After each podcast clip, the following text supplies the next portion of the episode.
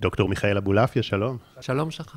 אתה גם פסיכיאטר וגם ייסדת את מכון אבולעפיה לפסיכותרפיה אינטגרטיבית יהודית, ובאמת ככה רק מהשיחה המקדימה איתך אני מבין כמה עומק וכמה ידע ושילוב של כל כך הרבה שיטות יש לך. והיום אנחנו נדבר על גם משקעי עבר, איך הם משפיעים לנו ומייצרים חרדות ודיכאון והמון עניינים רגשיים ולחצים.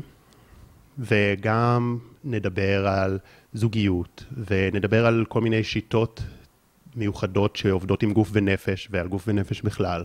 אבל לפני הכל, היה איזה משהו מאוד מרתק שדיברנו עליו ככה, לפני שפתחנו את המצלמות, ואתה אמרת שאם מסתכלים על השיטות הבאמת אפקטיביות שיש בפסיכותרפיה, הן כולן, או לא כולן, הרבה מהן, איזשהו חיקוי במרכאות של מה שקורה לנו באופן טבעי בשינה.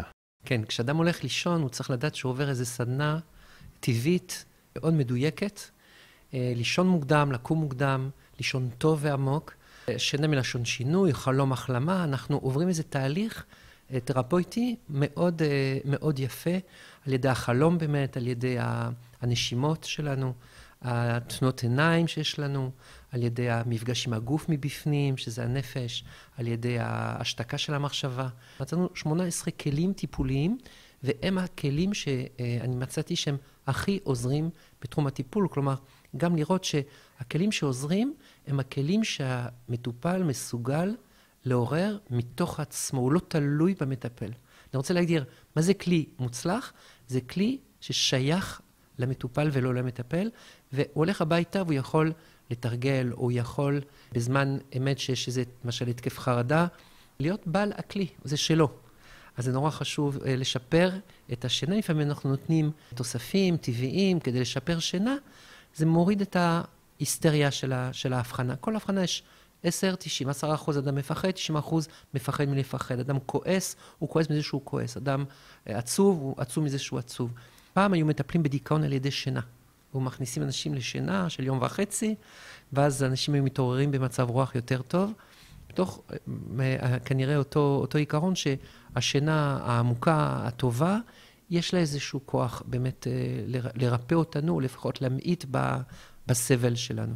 כן, אני חושב שזה בפני עצמו יפה להבין את זה, ש... המוח שלנו, הגוף שלנו, הוא גם הרופא הכי טוב שלנו וגם המטפל הכי טוב שלנו. זה עובד, אגב, כמו באכילה טבעית לגוף. Mm-hmm. אדם אוכל מהטבע, לא כי גזר משפר את התפקוד של הכליות, וה... אלא כי אכילה מהטבע עושה שהגוף מעצמו יודע איך לרפא את המחלות של החצנה וסכרת ו... וככה. האכילה הבריאה היא לא נותנת את התוסף שהוא זה שיעשה את הפעולה. אז ככה בנפש. אני סומך על כוחות הריפוי שבאות מתוך האדם עצמו. הדוקטור לרפואה הטוב ביותר, שני דוקטורים לרפואה האמת. יש אותו ויש את הגוף של האדם, הכי גבוה והכי נמוך. וככה אנחנו יכולים להתאזר, קודם כל בסבלנות ובאהבה, ב- ב- ב- ולהבין שכוחות הריפוי יבואו מתוכו דווקא, mm-hmm. מתוך האדם עצמו. אתה יכול לתת כמה דוגמאות לשיטות טיפול שהוכחו כאפקטיביות והן בעצם קורות גם בזמן שינה? כמובן, למשל, somatic experience, SE, או מיינדפולנס, כל מה שקשור למפגש עם הגוף מבפנים, קרקוע, grounding, כל מה שאנחנו נראה שאדם אה, סוגר עיניים, בהתחלה מה שקורה, שהוא קצת עם המחשבות שלו, והוא מתחיל לנמנם, ואז בלי לשים לב, מתחיל להופיע איזו הנחה. ההנחה הזאת היא הנחה שמבשרת לנו שאדם מתחיל להתחבר לגוף שלו מבפנים, בלי שהוא שם לב לכך. ואז לפעמים יש uh, תנועה, תנועה בלתי, בלתי מודעת, או אדם מרגיש פתאום איזשהו זרמים. הכל בסדר. הדבר הזה אומר שיש פה כוח ריפוי שמתחיל לעבוד. תנועות עיניים של uh, שנת טרם דווקא. החלום, ידוע שהחלום יש לו כוח uh, רפואי, בעצם זה שהוא מופיע בתחילת הלילה בלסלק מהאדם את כל ה...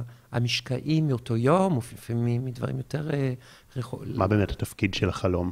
אז החלום הוא, הוא מייצג, הוא מצייר בשפה ייצוגית, שזה לא בדיוק אה, תמיד מציאותי. משקעים לא מודעים, מודחקים, שבאים לידי ביטוי, ואז הם אה, מתנקים. זאת אומרת שאדם קם בבוקר, הוא חלם איזשהו חלום, לפעמים הוא לא זוכר אותו אגב, זה לא תמיד קשור למשמעות של מה שהוא חולם, ואז מה שקורה, שהוא בבוקר הוא לוקח איזו החלטה פתאום. הוא מתקרב לאשתו, הוא מבקש סליחה מאשתו, הוא סולח לעצמו. יש איזה תהליך כזה כנראה של לעורר את החמלה, לעורר את, ה, את, ה, את הרגש היותר יותר חיובי שמופיע על ידי החלום. הנשימות, אדם ש, שהוא נכנס לשינה, נכנס לנשימות יותר איטיות, יותר עוצמתיות, הוא מחמצן את עצמו. אגב, נשימות מעגליות, יש סוג של היוולדות מחדש על ידי הנשימות האלה, לא בעוצמה של מי שעובר תהליך כמובן טיפולי של נשימות מעגליות, אבל יש איזשהו משהו שקורה שם, שמתעורר אצל האדם, שהוא אה, באמת נולד מחדש בזכות, ה, בזכות הנשימות האלה. כן, האמת שזו הסתכלות מרתקת, מאוד מיוחדת. אז בעצם בזמן החלומות אנחנו סוג של מאבדים אירועים מסוימים שהיו אולי קצת טראומטיים, אולי קצת מלחיצים, קונפליקטים פנימיים. מה בעצם קורה בחלום? ברגע שאדם אה, הוא עבר חוויה טראומטית, mm-hmm. רוב האנשים יש להם acute stress disorder, לא post-traumatic stress disorder. כלומר, אנשים עוברים טראומה יום, יומיים, שלושה. יש להם נידודי שינה, הם מתעוררים באמצע הלילה עם סיוטים, יש להם קצת ככה איזה סערה, סערת רגשות, ולאט לאט רואים שהם חוזרים לשגרה.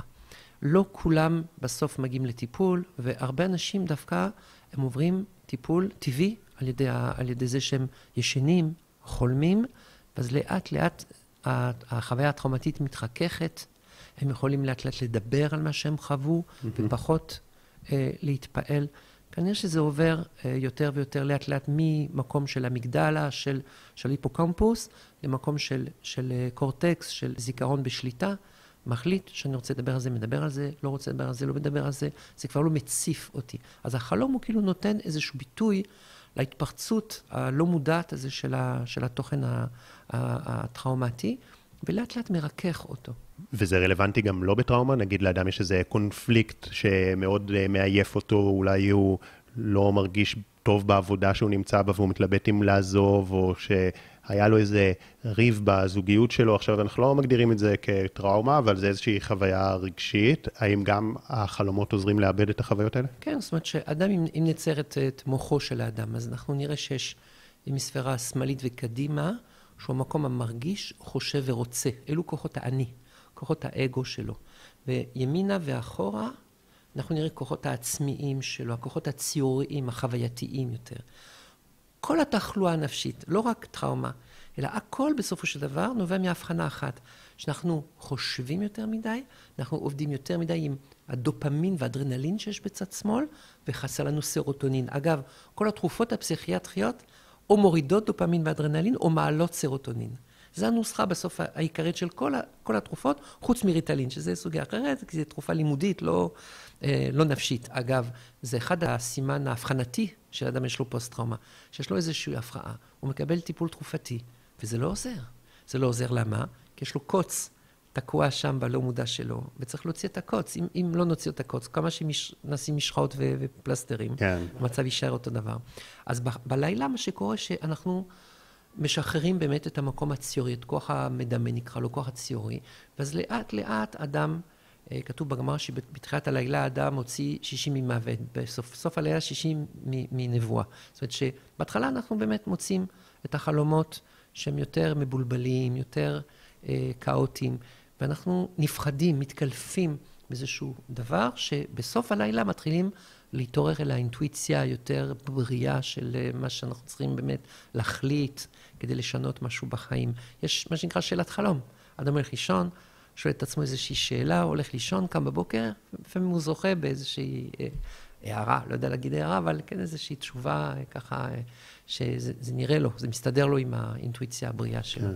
אז אם החלום כל כך אפקטיבי בלאבד רגשות, אז למה אנחנו צריכים במצבים מסוימים שיטות כמו EMDR שמזיזות את העיניים, או שיטות נוספות שבמרכאות מחקות את החלום? על ידי השיטות הטיפוליות מעוררים את החלום. אנחנו מאפשרים לאדם סוף סוף לחלום. יש אנשים, אני הרבה פונה עכשיו למערכת החינוך, כמה שנים, אה, איך לשנות חינוך של הילדים. כי בעצם אנחנו, גם אנחנו, כולנו, לא חונכנו למוח ימין. כולנו חונכנו למוח שמאל, להצליח בבגרויות, במקרה הטוב. ולכן יש אגב האשמה אה, של אה, חצי מיליון ילדים ממשבר הקורונה. והנשירה הגדולה הזאת, ובכלל חוסר התעניינות בלימודים, חוסר מוטיבציה ללמוד, הכל בא לדעתי, כי אנחנו פונים אל הילדים של הדור הזה, שהם נשמות עצומות, ואנחנו מנסים עדיין לעבוד איתם על רק שיצברו ידע. במקום ללמד אותם איך לחשוב, לפתח אצלם את, ה, את היכולת להתחבר נכון אל החיים, להתחבר נכון אל הזולת. כוח המדמה הזה, מלשון אדמה, זה חיבור לגוף מבפנים, מלשון דומה בדומה, זה חיבור לזולת. זה שאנחנו מסתכלים בעיניים ומדברים, זה נפלא, שאפשר לדבר עדיין עם העיניים. והדמה לעליון, זה גם הציר הרוחני האמת, של החשיפה לדברים שהם מעבר לרציונל. וזה בסוף, זה, מוצ... זה סולם אה, מוצב ארצה מגיע שמיימה, זה משהו שאנחנו צריכים לראות כאינטגרציה. ואגב, בנושא של גם אה, טיפול בט... בטראומה וגם חינוך כרפואה מונעת לקראת הטראומות שהילד יעבור בחיים שלו. כן? אם ניקח את, את החינוך כמקום של רפואה מונעת, איך אני עושה שהילד יהיה פחות פוסט-טראומטי? אני רוצה להעשיר אצלו את עולמו הציורי. כן? זאת אומרת, 100 אנשים באותה, באותה חוויה טראומטית, אנחנו נמצא את עצמנו שאנשים שיש להם יותר העשרה ציורית, יותר מסוגלות לצייר את הדברים מבפנים, הם יחזרו לעצמם יותר מהר. לעומת אנשים שהם יותר אה, קרטזיאנים, יותר רציונליים, הם עלולים אה, יותר להיתקע שם. אז לכן הטיפולים האלה, הם עוזרים קודם כל לאדם ללמוד מחדש לחלום. הרבה מאיתנו כבר לא יודעים לחלום. אתה רואה אנשים שהם נישואים כבר 30 שנה, כבר לא חולמים על השני. יש איזה שוק, שוק של, של שחיקה, כי, כי בסופו של דבר אנחנו מתעייפים להיות שכל מול שכל, להיות רציונל מול רציונל, ואין באמת את ה... כמו שיש בעולם היצירתי שלנו, את המחול הזה של האינטראקציה. באמת שאני חש את השני, שאני מתחבר אליו באמת, שאני לומד ממנו כל הזמן. חכמי ישראל אמרו, איזהו חכם הלומד מכל אדם, מסוגלות ללמוד מהשני כל הזמן, ולא להתנשא, ולא לחשוב מבחוץ, לבקר, או לרצות אותו ככה לפי השטאנץ. אז זה קצת מה שקורה במכון פסיכותרפיה שלנו, שאנחנו בעצם לוקחים מטפלים שהם מטפלים, שהם למדו טיפול, או שהם עובדים בטיפול, אנחנו מנסים אה, לחבר אותם למודל אינטגרטיבי. הרי החוויה הטראומטית היא בדיוק שבירת האינטגרציה. אם אני שייך לעולם אינטגרטיבי, שגם מגיע למקום גבוה, אבל גם פוגש את האדם במקום הפשוט שלו, אז המודל האינטגרטיבי עלול להיות יותר טוב לטפל בדיזינטגרציה שיש בחוויה הטראומטית. אני לא בא מאיזה מפלגה, אני בא מזה שאני מבין שהנפש שלנו היא מולטי, היא, היא, היא פלורליסטית, היא מלאה בקולות מאוד מאוד שונים, ו, ואני יכול להקשיב לך, אני יכול להקשיב את, ה, את, ה, את הרכישי הלב שלך, כי אני לא שופט אותך, אני לא מקטלג אותך, אני באמת רואה אותך. אז אתה מדבר בעצם על חלום גם במובן מטאפורי מסוים של לא רק אה, חלום לילה, אלא לאפשר לבן אדם לחלום, איך, איך מחברים את הבן אדם אל החלומות שלו ואל המוח היצירתי, איך עושים את זה? אגב, החלום מלשון הלחמה גם. ואת החלום הוא, הוא, הוא סוג של אה, דרך להתחבר דווקא אל המציאות בצורה יותר בריאה. הוא לא, הוא לא ניתוק מהמציאות. נגיד, אה, זה אדם חלמן. החולמים הגדולים של ההיסטוריה היו האנשים הכי בסוף שפעלו בתוך המציאות. אה, איך מעוררים את החלום. אני חושב שהבסיס הנורופיזיולוגי של צד ימין הוא מערכת הפרסימפטית, מערכת ההרפאיה. אה, הבסיס של מוח שמאל שחושב, מרגיש ורוצה, זה מערכת הסימפטית, מערכת המתח. זאת אומרת, עצם זה שאנחנו נעסוק, שולחן עבודה שלנו זה הגוף, בדרך כלל. בסופו של דבר, המקום איפה שאדם יעשה שינויים, זה כשנעבוד איתו דרך הגוף שלו. אם אנחנו נעזור לו לשחרר את הגוף, ובדרך כלל זה מתוך חשיפה לאותו הנושא שבדיוק מעורר אצלו, למשל, חרדה, או לאפשר לו לשהות בתחושת החסר, אנחנו נעזור לו לחלום מחדש, לשחרר את הזרימה. נצייר את זה כמו נער שיורד מההר, נפלו כל מיני אבנים, כל מיני סלעים בתוך הנהר, ובעצם הם המשקעים מהעבר שלו. השיטות שנשתמש דרך הגוף יעזרו לאותו אה, אה, אדם לסלק לאט לאט את כל מה שהוא, מה שהוא עבד, כל האבנים, את כל הסלעים, להחזיר לו את הנפש, להחזיר לו את הזרימה, כן. את החיות, את ה... זאת אומרת, הזרימה היא טבעית, והאדם יודע לרפא את עצמו באופן טבעי, אבל כל מיני משקעים חוסמים את הזרימה. בדיוק, והזרימה הטבעית זה החלום. זאת אומרת, זה מסוגלות לחלום. שזה מעניין, התחלנו עם חלום בצורה מאוד, חלום R.E.M, שנת R.E.M, והגענו לחלום במובן של החיים. חכמי ישראל אמרו עוד אמירה מאוד מאוד חשובה.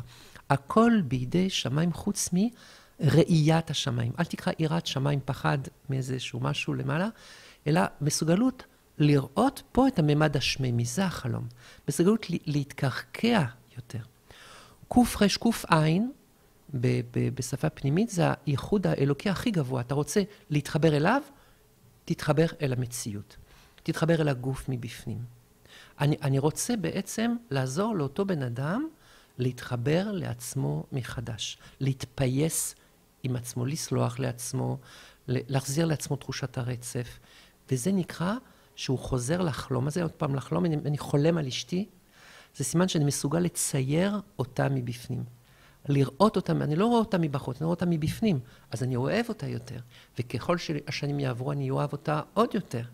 אם אני תקוע בעיניים החיצוניות שלי, אני כבר לא חולם אותה. היא מציאותית לי, אז היא תפקודית לי. אז אני לא איתה באמת. אני איתה ולא איתה.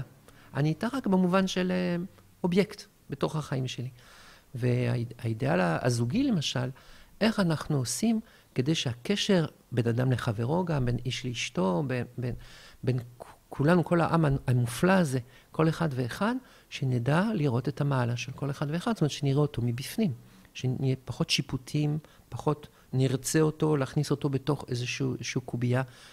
יותר בהקשבה אליו, יותר גמישים אליו, יותר מסוגלים אה, ל- ללמוד ממנו מתוך כך. כן, טוב, אז אתה אומר פה המון דברים שכל אחד מהם אפשר לפתוח נושא שלם. אז אני רוצה אה, כן להחזיר למשהו אחד שתפס אותי יותר, ואולי לזוגיות נחזור בהמשך. אמרת שהמטרה היא לחבר אנשים בחזרה אל עצמם. זה אומר שאנשים מנותקים? מה, רואים ילד קטן, נולד, ובגיל אה, כמה שבועות הוא כבר מחייך. ואחרי זה הוא, הוא, הוא, הוא רץ, והוא מתלהב. ובכיתה א' הוא, הוא קונה איזה תיק חדש, והוא כולו מתלהב. וכיתה א', כיתה ב', כיתה ג', כיתה ד', השחיקה, לאט לאט הרציונל, השכל, הרצון שהדברים יהיו או-או. כן? אני זוכר כשהייתי ילד קטן, הייתי בן, לדעתי בן משהו כמו שבע, שמונה, שש. ציירתי איזה, איזה ציור, ועשיתי איזה, אה, במקום שמש, שמתי צבע צהוב בתוך, ה, בתוך הציור. זה היה בשבילי ההערה של השמש. המורה אמרה לי, מה זה? אמרתי, זה השמש שמאיר. אמרתי, מה פתאום, לא ככה שמש, שמש עושים ככה, והיא עשתה לי איזה עיגול. אמרתי, היא שברה לי את המושג הזה שנקרא אור. כאילו, אני ככה ראיתי שמש.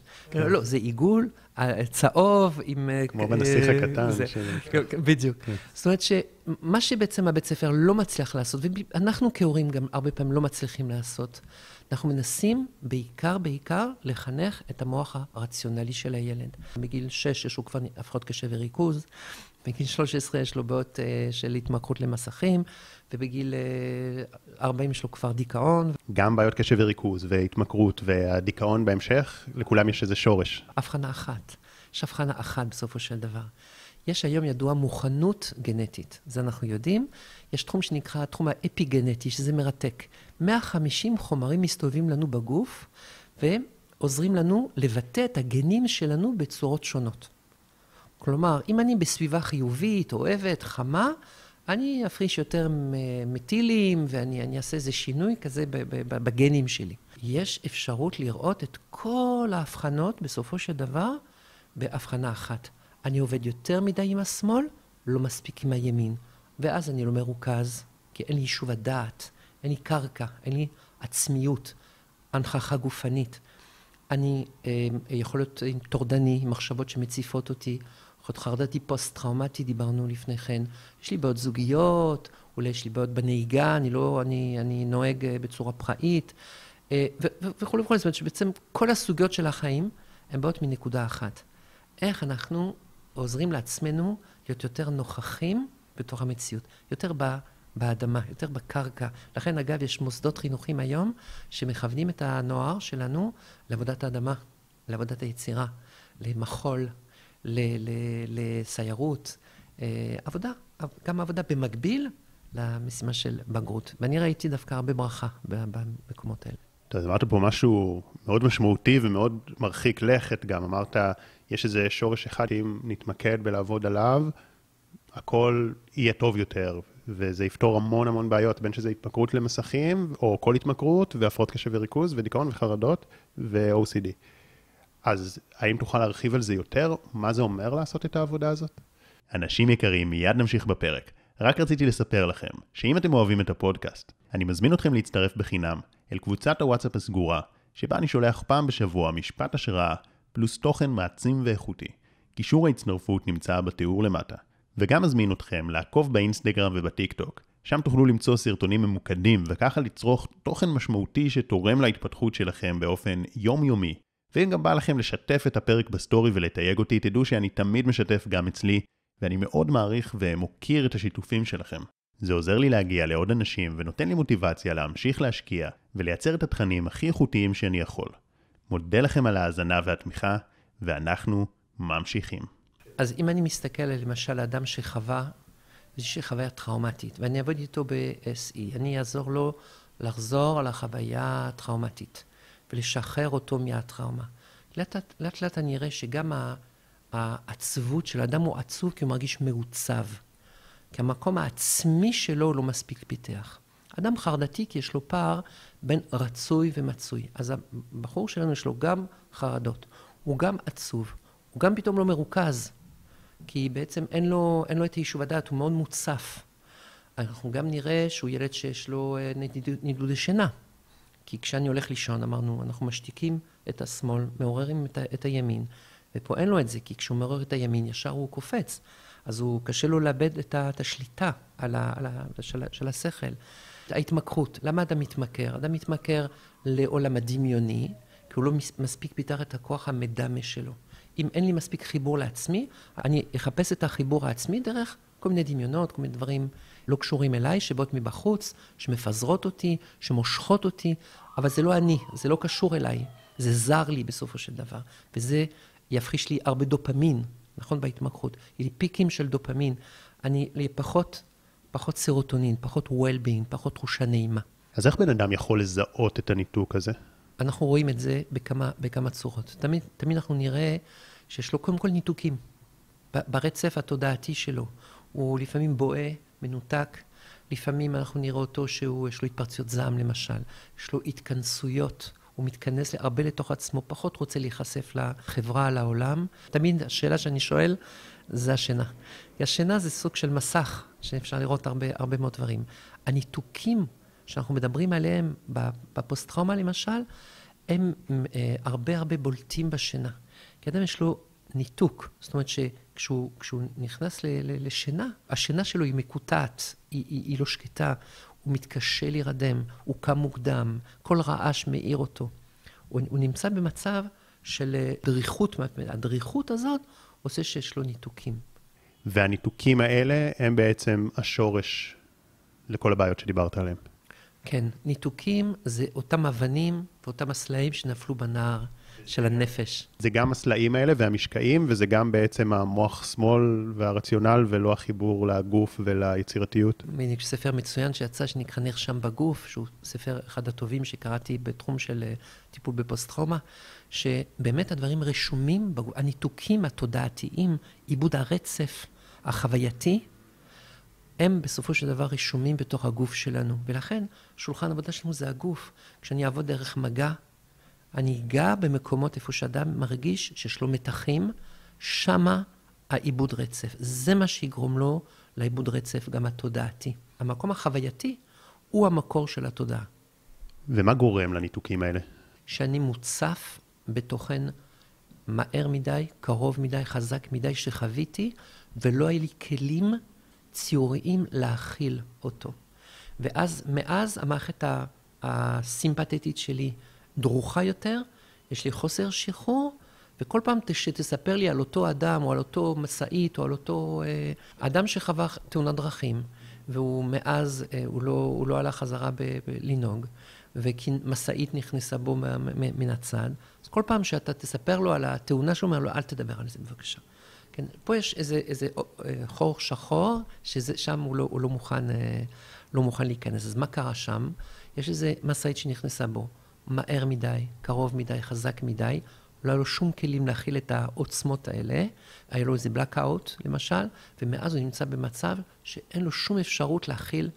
ולמשל, בשיטות שאנחנו נשתמש, כמו נשימות מעגליות, או כמו דרך תאונות עיניים, אנחנו נשחרר אותו לאט לאט זה שאנחנו נפגיש אותו מחדש עם האירוע הזה, אבל בצורה של באמת, כמו שאמרנו, קצת חלום, זאת אומרת, בצורה שהוא יוכל להכיל את זה, יוכל לשחרר את, ה, את, ה, את הפחד שלו. אנחנו נפגיש אותו בסקוונסים מאוד מאוד מאוד קטנים, לראות מחדש את החוויה הטראומטית. אבל דיברת גם שילדים בגיל שבע כבר יש להם הפרעות קשב וריכוז, והם כבר, אפילו כבר בגיל שבע, מתחיל הניתוק הזה. אז מה, מה קורה בשנים הראשונות אה, שהוא, נגיד, גם לא רק תאונת דרכים, כי אנחנו יודעים שזה... יש מאמר בזוהר שאומר שאדם הוא מושפע משליש, שליש, שליש. שליש בזמן היצירה שלו, שליש בזמן ההיריון, ושליש אחרי לידה. והשליש השלישי מסוגל לטפל. אז קודם כל יש המון השפעות. גם ביום אה, הראשון של, ה, של הלידה שלנו, הושפענו מ... מ יש פסיכות, צריך לעסוק בפסיכותרפיה של העובר בכלל. מה העובר חווה, מה, מה שקורה בין ההורים שלו, למשל, או כל, כל מה שהוא חווה. עד גיל שבע, הילד הזה עבר הרבה מאוד, הרבה מאוד. מי שאומר שזו הבחנה, אה, למשל, הבחנת קשב וריכוז, הבחנה נורולוגית, זאת אומרת שיש איזה חור, או יש איזה אה, חוסר תיאום בין הנוירונים, משהו מובנה אצל האדם. אז זה סותר את המחקרים אה, שאנחנו, שאנחנו מכירים, וגם זה אומר עוד דבר יותר, לדעתי, חשוב, שהפכו את הסימפטום לסינדרום. לקחו ילד לא מרוכז, קראו לזה בראשי תיבות באנגלית, הבחנה נורולוגית. רגע, מה עשינו פה? הילד הזה, עשינו לו רשימה של סימנים שהוא לא מרוכז, ואכן, על כן אנחנו מצהירים, יש לו הבחנה נורולוגית. לא נכון. ילד לא מרוכז, יש לה הרבה סיבות למה ילד לא מרוכז, והנורולוגים יודעים את זה אגב. זה כן מתבטא אבל בנוירולוגיה. אה, יכול להיות שהביטוי הוא נורולוגי, אבל... אה, זה לא זה, השורש. אבל זה לא השורש. יכול להיות ילד דיכאוני. הדיכאון, אחד הסימנים הראשונים והעיקרים של הדיכאון של הילד, זה חוסר ריכוז. חרדה חברתית. ילד פוסט-טראומטי בדיוק. ילד שיש לו נידודי שינה, ילד שהוא מכור למסכים, ילד ש... עוד, ועוד הרבה הרבה הרבה הרבה מאוד סיבות. רק שלא, אנחנו לקחנו את הסימפטום, הפכנו את זה לסינדרום.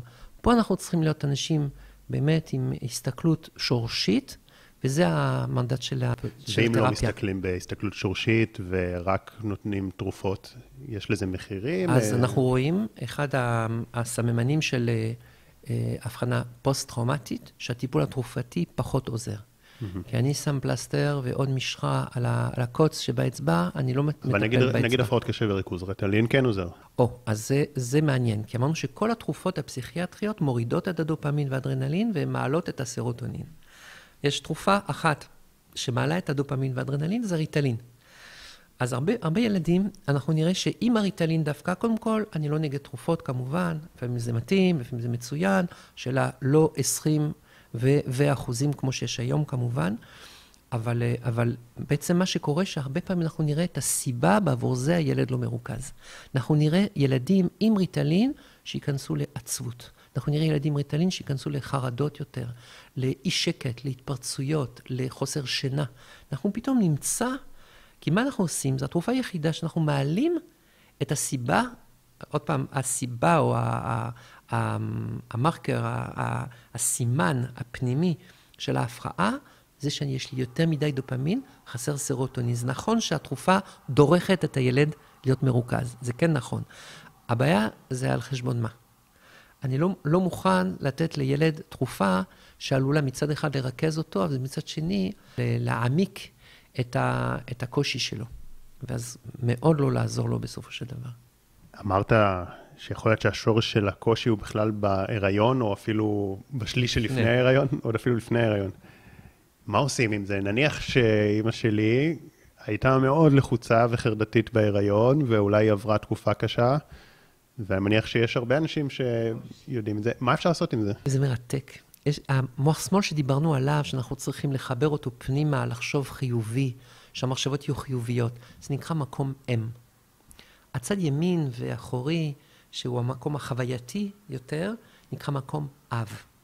את ההורים שלו קיבלנו, את החיבור בין ההורים שלו קיבלנו, ביכולתנו, יש לנו בחירה, לפתח אותם, ל- ל- לבנות אותם מחדש.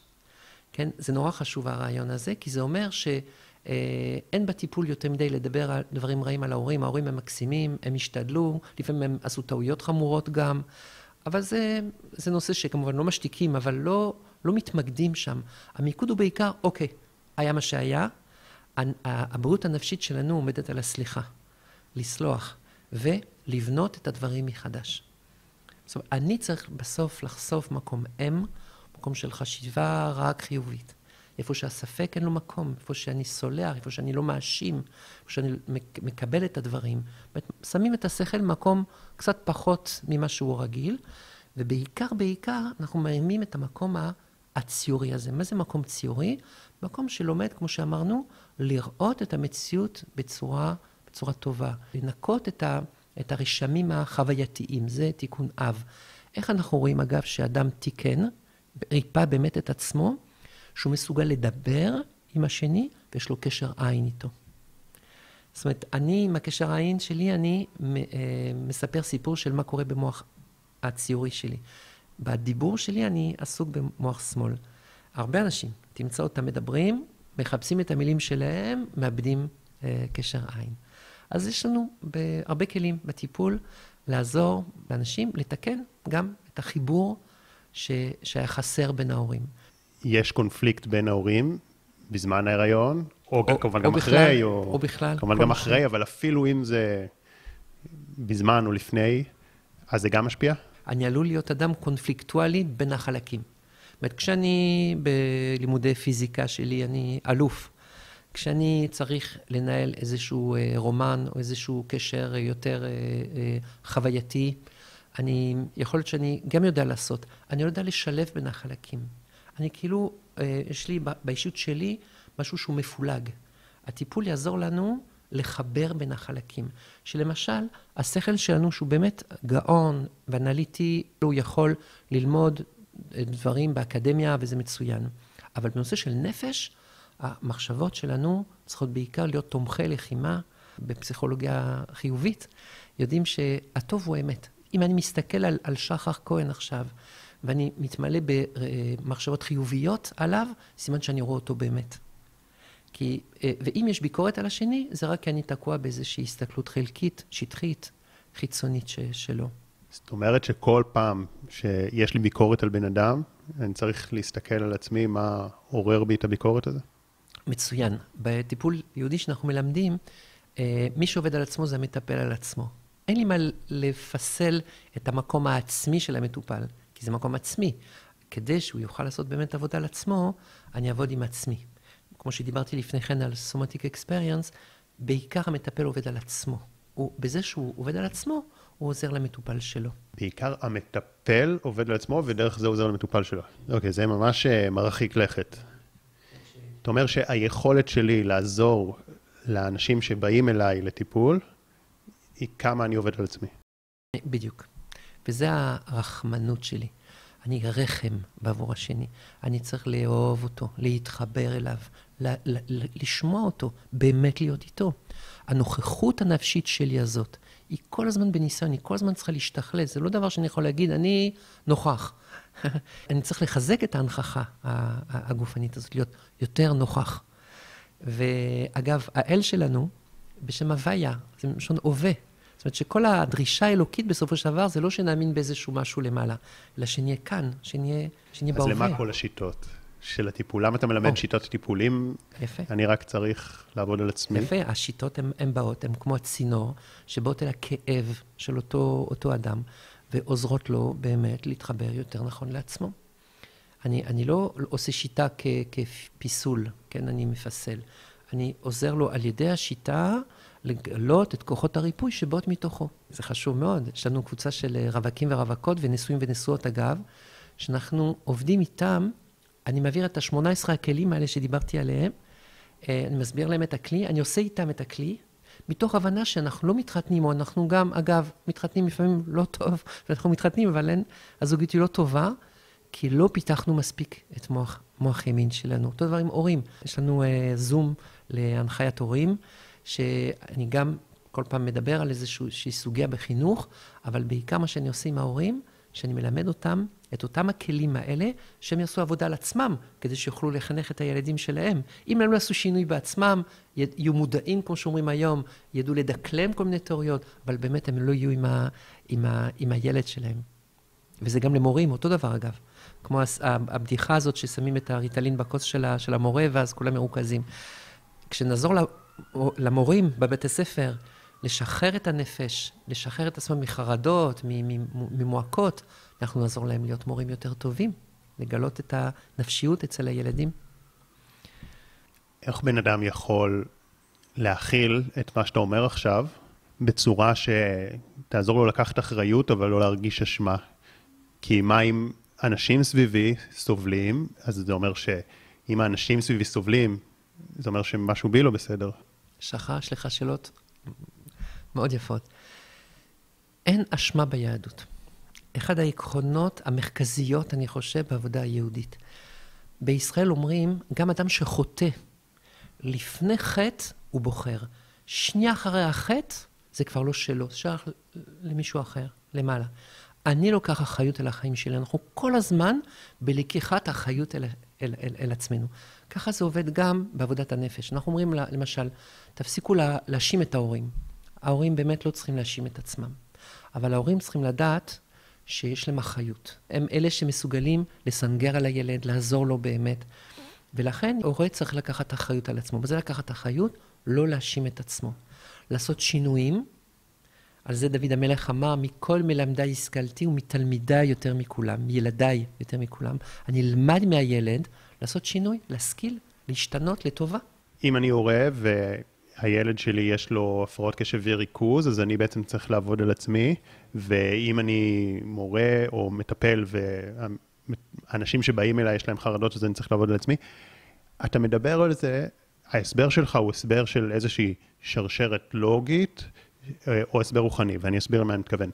נגיד איזושהי שרשרת לוגית שאומר, אוקיי, אני הורה והילד שלי כל הזמן איתי, אז הוא רואה את ההתנהגות שלי, ובגלל שאני בבעיות ריכוז, אז אולי זה עובר אליו בצורה כזו או אחרת, ואולי אני לא מצליח לתת לו את אותו חום ואהבה, ואז זה עובר אליו. זה בצורה לוגית. או משהו לוגית. סגולי, או משהו סגולי. מה שאתה אומר, זה כאילו, זה משהו של איזה תדר אנרגטי, זה משהו שהוא ככה מעבר, שהוא רוחני, שאי אפשר להסביר באיזושהי השתלשלות אה, סיבתית. יפה, זאת אומרת, המודלינג ההתנהגותי של ההורה אה, שמשתנה. כן, זה הסבר פסיכולוגי. אני מסביר פה מנגנון פסיכולוגי. יש לו גם שורשים במקום האנרגטי. זה לא סותר, זה בדיוק ההבדל בין המוח שמאל לבין מוח ימין. מוח שמאל, יש לו תפקוד לוגי, והוא בסדר, הוא צודק. יש גם איזה מקום לוגי.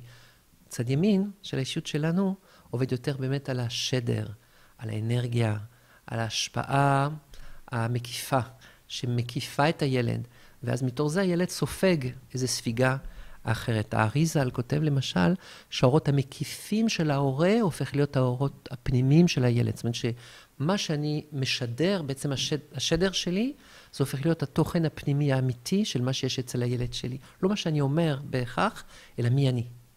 מי אני כשאני לבד בחדר גם, זאת אומרת, מי אני באמת. זו גם שאלה שהיא בכלל, אני שואל את עצמי אותה. נגיד, בוא ניקח את זה לנושאים קצת יותר פשוטים, כי זה אחד הנושאים המורכבים ביותר, מה שדיברנו עליו עכשיו. נגיד, אני, אני מול עצמי כרגע, לא מול אחרים, ונגיד שיש לי בעיה כלכלית. ואז אני יכול ללכת לעבר שלי ולהבין, אוקיי, אני באתי מרקע של עוני, ויש לי הרבה אמונות מגבילות על כסף, אולי כשאני הייתי ילד לא היה, והורים שלי נתנו לי להרגיש אשמה כשביקשתי משהו, נוצרו לי הרבה לחצים סביב כסף, ראיתי את ההורים שלי רבים על כסף, שמעתי את אבא אומר שכסף זה דבר חומרי, ונוצרו לי הרבה אמונות. אני אומר באופן היפותטי כרגע, לא אבא שלי. ואז כתוצאה מכך שיש לי את האמונות האלה, אני יותר מפחד מכסף, אני אומר, טוב, אני לא מתעסק בזה, זה לא בשבילי, אני לא מאמין בעצמי, אז אני לא עכשיו אה, אקים את המכון שלי, אלא אני אה, אעשה משהו מאוד מאוד פשוט, ואולי יהיה לי קושי בגבייה, או קושי בלמכור, אני ארגיש עם זה לא בנוח. ואז אומר, זה מייצר הרבה דברים סביב כסף, וזה מייצר איזשהו מחסור. זה, זה ההסבר ההגיוני של למה הטראומה שלי בעבר יצרה לי עכשיו מחסור. ואז בא הסבר גם, שהוא הסבר שהוא ככה מעבר להיגיון, שאומר, עצם זה שספגתי את זה מההורים שלי או מהתרבות, את האנרגיה הזאת סביב כסף, אז זה משדר, ואפילו אם אני אצליח להתגבר ואני אפתח איזה נועזות וביטחון עצמי ואני אעשה השקעה ואני אקים עסק, אם התדר שלי לא מחובר, אז אני, יהיה לי נאחס ואני אפסיד. אז, אז אני רוצה לשאול אותך, מה, מה ההסבר שאתה נותן? יותר ההסבר הפסיכולוגי, שיש פה איזה מנגנון, או יותר ההסבר של משהו מעבר למיל שאפשר? זה עוד, עוד עיקרון יהודי מאוד חשוב. תמיד ההבנה היא גם וגם. תמיד ההבנה היא גם וגם.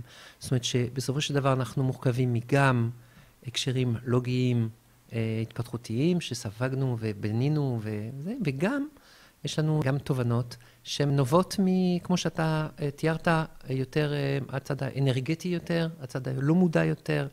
זה כשנעבוד בטיפול, למשל, אנחנו נעבוד על, על שתיהם במקביל. זה שכסף עולה אה, ערך מספרי, רצוי פחות מצוי. הרצון להרבה כסף, למשל, בא כדי לנסות להשלים איזשהו פער כזה בין הציפיות שלי לעצמי לבין התחושה העצמית הנרסית הנמוכה שיש לי עם עצמי. אז בסופו של דבר אנחנו נעבוד אה, גם עם החלקים האלה של השמאל, להמתיק אותם, תמיד. השמאל, אנחנו נעזור לאדם להמתיק אותם. הרצון, למשל, להמתיק את הרצון, רצון מלשון ארץ. אני רוצה את מה שיש. איזהו עשיר השמח בחלקו כתוב. שאני רוצה את, את... זה השולחן שקנית עכשיו, זה השולחן הטוב ביותר, כי זה מה שיש.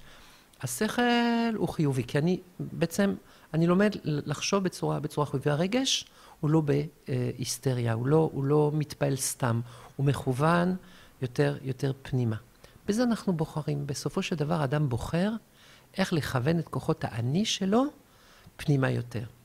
זה, זה צד אחד. זה להוריד את, ה, את הדהירה לכסף, את, ה, את השיגעון. מצד שני, הדבר היותר עמוק, נקרא לזה עבודה של 10 אחוז, 10 אחוז, 80 אחוז. 10 אחוז אדם יצטרך לשנות תבניות החשיבה שלו. 10 אחוז אדם יצטרך לעשות עבודה של לשחרר את הגוף מבחוץ. נפנה את האדם לעיסויים, לפעילות גופנית, לרפלקסולוגיה, לאכילה מהטבע, לכל מה שיעשה שהגוף יותר משוחרר. 80 אחוז מהעבודה תהיה עבודה חווייתית. שלמשל, בנושא של כסף, אם זה, אם זה הנושא, שאני אאפשר לאדם להיות עם כסף מולו, הוא לא, הוא לא יתפעל מזה, הוא ישעה בתחושת החסר. הוא ידמיין מצב שיש לו חסר בכסף, והוא לא יתפעל מזה. הוא יאפשר לעצמו להרגיש רע. זה תמיד הנוסחה של השחרורים הלא מודעים שלנו, של הצד החווייתי והאנרגטי שאנחנו לא קיבלנו. מעניין מאוד. בהקשר למה שאמרת עכשיו, מה אתה חושב, אם בן אדם מרגיש באמת כל הזמן שחסר לו ושהוא לא, לא עושה מספיק, ושהוא צריך להצליח יותר ולעשות יותר בגדול, אז מצד אחד עכשיו אמרת שזה נובע מכל מיני עניינים רגשיים, ומצד שני, בהתחלה אמרנו שאנחנו רוצים לחבר בן אדם לחלום שלו, שבין היתר לחלום זה גם ליכולת לחלום בגדול ולא להקטין את עצמו. אז איך בן אדם יודע איפה הוא עומד. אם בן אדם יש לו את, ה, את הרצון הזה להצליח יותר, לעשות יותר, והוא מרגיש שזה חוסר, איך הוא יודע אם הוא צריך לרפא איזה חוסר בו, או שאולי הוא צריך דווקא להתחבר לעצמו ולאפשר לעצמו לחלום בגדול יותר. אמרנו שמוח ימין הוא מצד אחד מקום של הדמיונות, מצד שני מקום של המדמה. מה ההבדל ביניהם? הדמיונות זה בא מבחוץ, זה מפזר אותי, זה מנתק אותי מעצמי. זה, המדמה זה בא מתוכי, זה החיבור העצמי. מה עושה לי בדיוק את הבירור הזה, אם אני למשל רואה מישהי ואני רוצה להתחתן איתה, אם זה מצד היצרים, הדחפים שלי, הפראיים, או זה מצד דווקא הפוך, שאני ראיתי, ראיתי אותה, ראיתי בית, כמו שאומר השיר. אז איך אני אדע? השכל שלנו הוא יהיה הבירור. הוא יהיה מקום שיברר לנו, רגע, רגע, רגע, אדם צריך להיות אמיתי עם עצמו, ואז אני אדע, למשל, אני רוצה להקים עכשיו איזו חברה מאוד גדולה בינלאומית, ואז השכל יגיד לי, רגע, רגע, רגע, רגע, על מה אתה מדבר?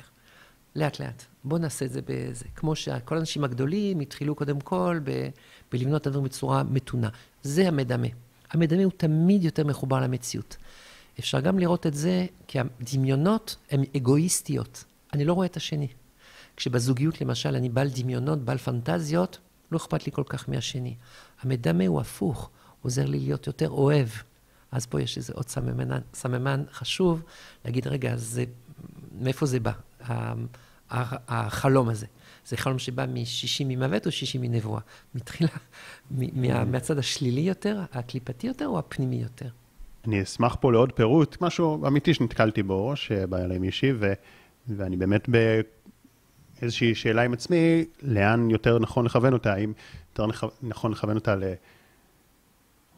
להכרה של הטוב בחיים שלה, והודיה, ולהוריד את הדחף הזה, או דווקא אולי שהדחף הזה הוא דחף שמעורר, ו- וזה טוב שיהיה לה קצת לחץ, כי אולי היא לא נמצאת במקום שנכון לה, והיא צריכה לצאת ממנו. שלך, גם וגם. גם וגם.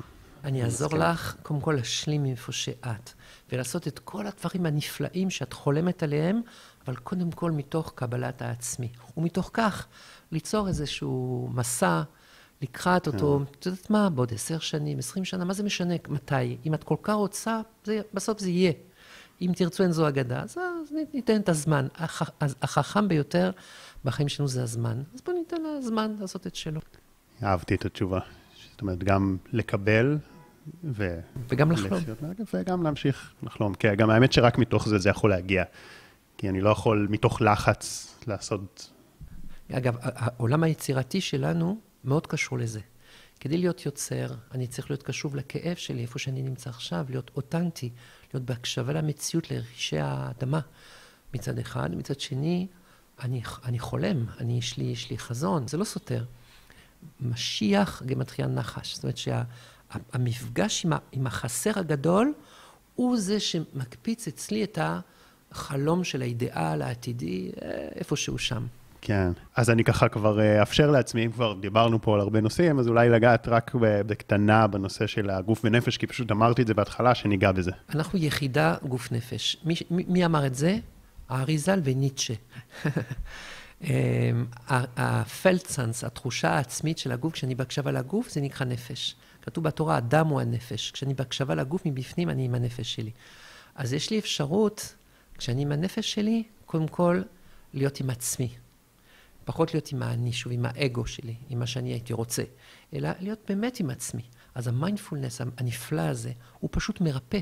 מרפא אנשים שסבלו מהפרעות קשות, כמו borderline, כמו, כמו bipolar, כמו דברים מאוד מאוד קשים, שהתרופות אפילו לפעמים לא, לא הצליחו, ואדם לקח אחריות על הנפש שלו. Mm-hmm. אני רוצה להיות נוכח, לחזור, לחזור לנוכח. המדיטציה בישראל היא תמיד קרקוע.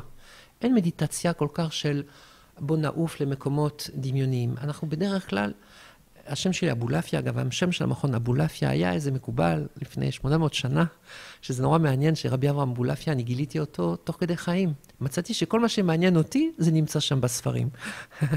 שזה אה, הרבה מדיטציה והרבה נשימות והרבה עבודה עם האותיות וכולי וכולי, דברים מאוד מורכבים גם שאני לא... מדיטציה לפני 800 שנה? 800 אמרת? כן, כן, כן, 800. מה, מה הוא דיבר עליו? הוא תלמידו של הרמב"ם, הוא דיבר על uh, מצבים uh, אקסטטיים נבואיים, שהוא הגיע אליהם בזכו, ב, בכוח האותיות וכולי. וכולי. הוא דיבר על תרגילי נשימות, הוא דיבר על תרגילי, uh, זה, זה מרתק, לראות שאתה בחיים שלך מתגלגל, ופתאום אתה מסתכל אחורה, אתה אומר, אה, זה, כן. זה מה שמעניין אותי בדיוק. אבולעפיה בערבית זה שתי דברים, אפיה זה אש ובריאות. אבולעפיה זה אבא של האש או אבא של הבריאות. אז אמרנו שהמכון הזה צריך להיקרא בשם אבולעפיה, כי בעצם, מה זה המכון אינטגרטיבי? לקחת את כל האשים ולנסות לחבר ביניהם כדי ליצור באמת אה, רפואה. רפואה זה איזון בין הכוחות, ו... ומתוך הבנה שגם בעם שלנו אנחנו כל כך קרואים בכל כך הרבה מחלוקות, ואני חושב שהפתרון שה... הוא בנפש בסופו של דבר. אם היינו מבינים עד כמה הנפש צוחקת עלינו, כי כל אחד הוא מייצג איזשהו קול. פנימי שיש בתוכנו בסופו של דבר. כמה ענווה אנחנו צריכים להקשיב לכל אחד ואחד ולראות את זה בתוך, בתוכי. ואם יש משהו שלא פיתחתי, אז איזה הוא חכם הלומד מכל אדם. ולראות שהאינטגרציה פה היא, היא הנושא של הדור הזה. להכליל בסופו של דבר את כל הקיים, ולא להיכנס לוויכוחים ולהשמצות, אלא להפך. באמת להסתכל, אני כפסיכיאטר, אני מאוד מאוד רוצה גם לדעת לתת את התרופות כמה שיותר טוב מצד אחד.